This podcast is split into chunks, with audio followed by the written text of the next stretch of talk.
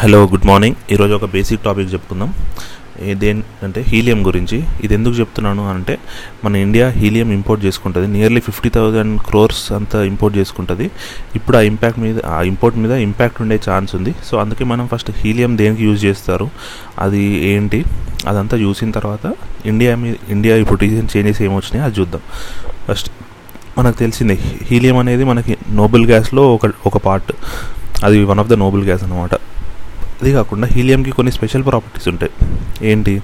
దానికి టేస్ట్ ఉండదు దానికి స్మెల్ ఉండదు దానికి కలర్ ఉండదు ఈ మూడు ఉండవు. అవునా? మనము చిన్నప్పుడు స్కూల్లో చదువుకున్నప్పుడు కానీ లేకపోతే ఇంటర్లో చదువుకున్నప్పుడు కానీ హీలియం తోటి కెమిస్ట్రీలో ల్యాబ్లో మనం చేసే చాలా హీలియం తోటి చాలా ఎక్స్పెరిమెంట్ చేయించేవాళ్ళు. ఎందుకంటే అది చాలా ఈజీ కాబట్టి మన టీచర్స్ కూడా. ఇది ఏంటంటే ఇప్పుడు మన అట్మాస్ఫియర్లో అన్నిటికంటే ఎక్కువ ఏది దొరుకుతుంది? ఏ గ్యాస్ ఎక్కువ ఉంటుంది? మనకు తెలిసింది నైట్రోజన్ ఉంటుంది అవునా?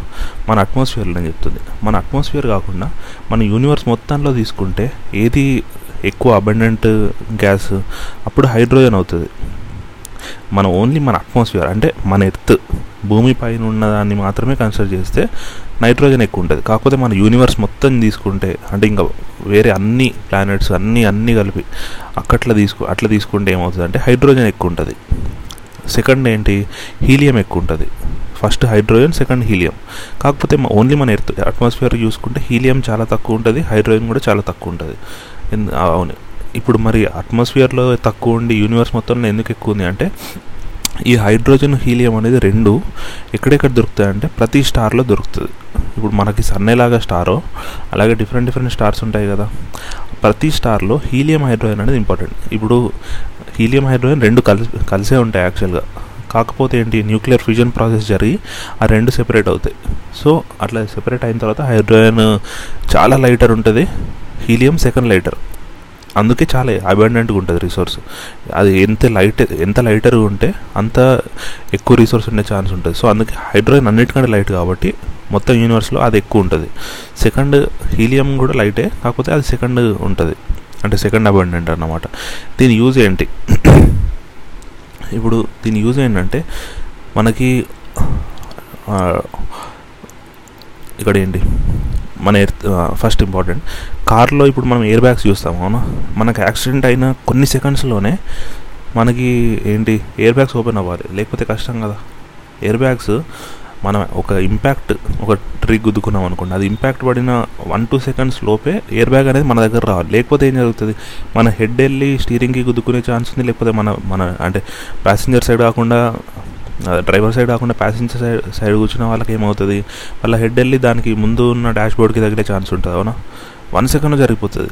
అంటే మనం ట్రావెల్ చేసేదానికంటే ఎయిర్ బ్యాగ్ మన సైడ్ ట్రా ఎక్కువ ఫాస్ట్గా ట్రావెల్ చేయాలి అవునా?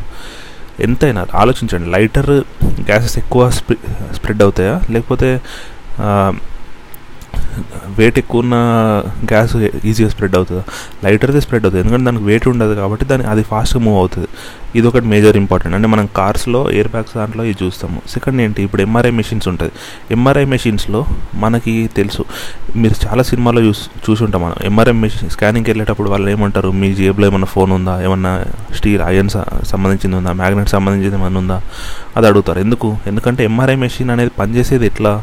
మ్యాగ్నెటిక్ ఫామ్లానే కదా వాళ్ళు వాడేది. లోపల మ్యాగ్నెట్స్ ఉంటాయి. అది మన స్కాన్ చేస్తుంది మన బాడీని మ్యాగ్నెటిక్ ఫామ్లతోటి అట్లా ఫామ్ చేసినప్పుడు ఏమవుతుంది? ఆ ఎంఆర్ఐ మెషిన్ నడుస్తూ ఉంటుందా? ఆ మ్యాగ్నెట్స్ హీట్ అయ్యే ఛాన్స్ ఉంటుందా? అలా హీట్ అవ్వకుండా ఉండాలి కాబట్టి ఇది చాలా లైటర్ ఎయిర్ అవునా? ఎప్పుడైనా మీరు ఆలోచించండి. లైటర్ ఎయిర్ ఉన్న చోట్లల్లా చల్లగా ఉంటుంది అవునా? హెవియర్ మన భూమికి మనం ఉండే దగ్గర ఉండేవన్నీ హెవియర్ మెటర్ హెవియర్ గ్యాసెస్. పైకి వెళ్తున్న కొద్దీ గ్యాస్ అని లైట్ అవుతూ ఉంటాయి. అందుకే పైకి వెళ్తున్న కొద్దీ మనకు టెంపరేచర్ కూడా తగ్గుతూ ఉంటుంది అవునా? అంటే రివర్స్ నేను చెప్తుంది.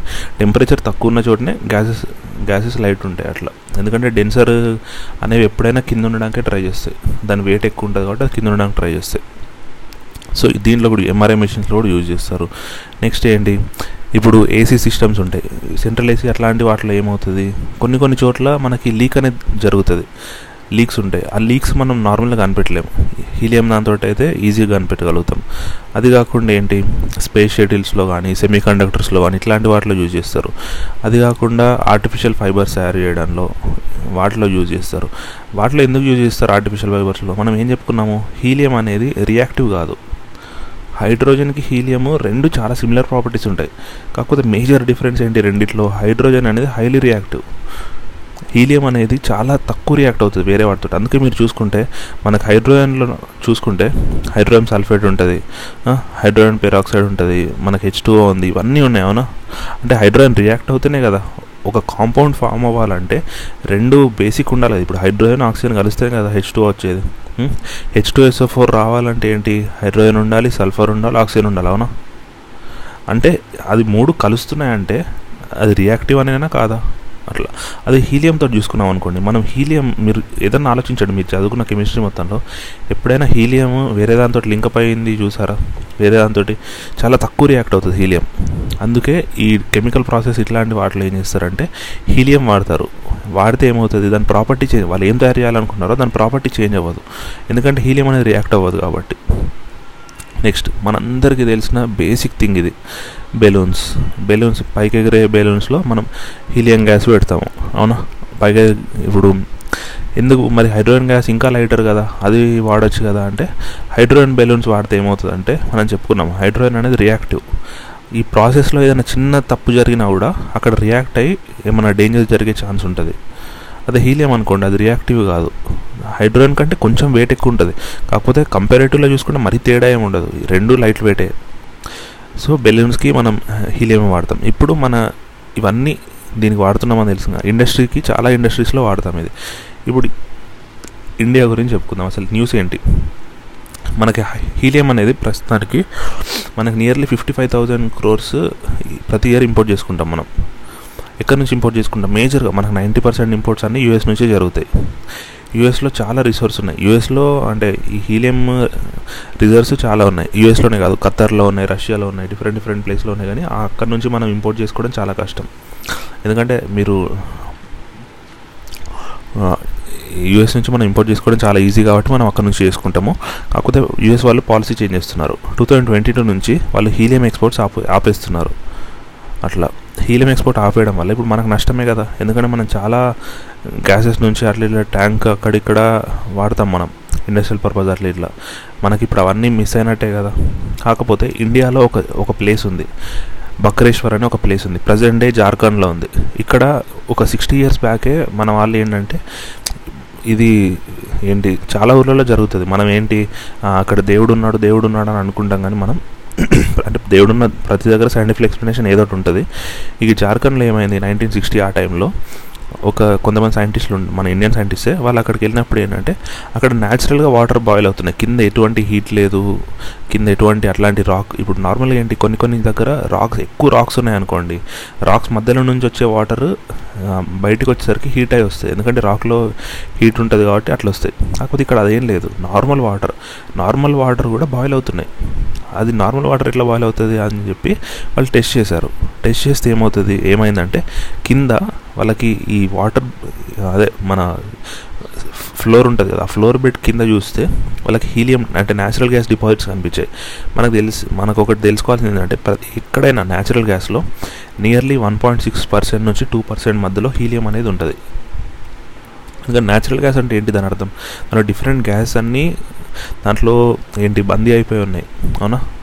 అక్కడ అది అట్లా అయింది కాబట్టి అది ఎనర్జీలా కన్వర్ట్ అయింది. ఇక్కడ చాలామంది ట్రై చేశారు. ఇక్కడ ఫస్ట్ సైంటిస్ట్ అని చెప్పాను కదా. వాళ్ళు ఏమనుకున్నారు? దాన్ని స్టడీ చేద్దాం అట్లా ఇట్లా అనుకున్నారు. కాకపోతే ఇండియా మన ఇండియా అప్పట్లో మనం అంత టెక్నాలజికల్ అడ్వాన్స్మెంట్ లేదు కాబట్టి మన గవర్నమెంట్ కూడా సపోర్ట్ చేయలేదు. దీనికి ఎందుకు రీసెర్చ్ అది ఇది అనుకున్నాను ఎందుకంటే అప్పట్లో మనకి ఇండస్ట్రియలైజేషన్ కూడా లేదు. నైన్టీన్ సిక్స్టీస్ అంటే. సో ఇండస్ట్రియల్ యూజ్ కూడా పెద్ద లేదు. హీలియం వల్ల ఏమి ఉపయోగం అని అనుకున్నారు అందరూ. ఇప్పుడు మళ్ళీ ఈ ఇంపోర్ట్స్ ఆగిపోయేసరికి లాస్ట్ టూ త్రీ ఇయర్స్ నుంచి మళ్ళీ అక్కడ వెతకడం స్టార్ట్ చేస్తున్నారు. ఆ న్యాచురల్ గ్యాస్ నుంచి డైరెక్ట్ తీయడమా? లేకపోతే ఇంకేదైనా ప్రాసెస్ ఉందా? ఎందుకంటే న్యాచురల్ గ్యాస్ నుంచి తీయాలి అనుకోండి అప్పుడు న్యాచురల్ గ్యాస్ కూడా ఎక్స్ట్రాక్ట్ చేయాలి కదా. ఎక్స్ట్రా అది రెన్యూవబులా కాదు కదా. Non renewable energy non renewable కాబట్టి అది అయిపోయే ఛాన్స్ ఉంటుంది. అందుకే ఇది వీళ్ళు ట్రై చేస్తున్నారు. న్యాచురల్ గ్యాస్ని బయటకు ఎక్స్ట్రాక్ట్ చేయకుండా దాన్ని దీన్ని సెపరేట్ చేసే టెక్నాలజీ కనుక్కోవడానికి ట్రై చేస్తున్నారు ఇప్పుడు మన దగ్గర. అది చేసి టూ థౌజండ్ ట్వంటీ టూ కల్లా ఇప్పుడు ఆల్రెడీ ప్రొడక్షన్ కొంచెం ఉంది ఇండియాలో లేదని కాదు. మన ఇండియాలోనే ఏంటి తమిళనాడు దగ్గర ఒరిస్సా దగ్గర జార్ఖండ్ దగ్గర ప్రతి దగ్గర హీలియం డిపాజిట్స్ ఉంటాయి. కాకపోతే ఎకనామికల్గా వయబుల్ ఉండాలి మనకి. ఇవి ఏవైనా భూమి లోపల ఉన్నవి బయటకు తీయాలి అంటే దాని ఖర్చు ఎంత అవుతుంది దానివల్ల వచ్చే లాభం ఏంటి? ఖర్చు అంటే ఇక్కడ ఓన్లీ మనము ఎకనామిక్గా చూసుకోకూడదు. ఎన్విరాన్మెంటల్ ఖర్చు కూడా చూసుకోవాలి. అంటే ఎన్విరాన్మెంటల్ ఇంపాక్ట్ కూడా చూసుకోవాలి. ఇవన్నీ మనం భూమిలో నుంచి తీస్తున్నామంటే అక్కడ మనం ఇంత ఏం చెప్పుకున్నాం ఇంతకుముందు రివర్లో బాయిల్ అవుతుంది అనుకున్నాం. అంటే దాని కింద బెడ్ ఉంది. అది తీస్తే ఆ పైన ఉన్న రివర్ కంటామినేట్ అయ్యే ఛాన్స్ ఉందా లేదా? అట్లాంటివి. మళ్ళీ ఏంటి? ఇది నాన్ రెన్యూవబుల్ ఎనర్జీ సో మనకు కష్టము. అంటే పొల్యూషన్ పెరిగే ఛాన్స్ ఉంటుంది. ఇవన్నీ జరుగుతాయి. అందుకే మన వాళ్ళు ఆలోచిస్తున్నారు. ఎంత వరకు చేయగలం మనం అని చేసిన తర్వాత అప్పుడు డిసైడ్ చేస్తారు. Thank you so much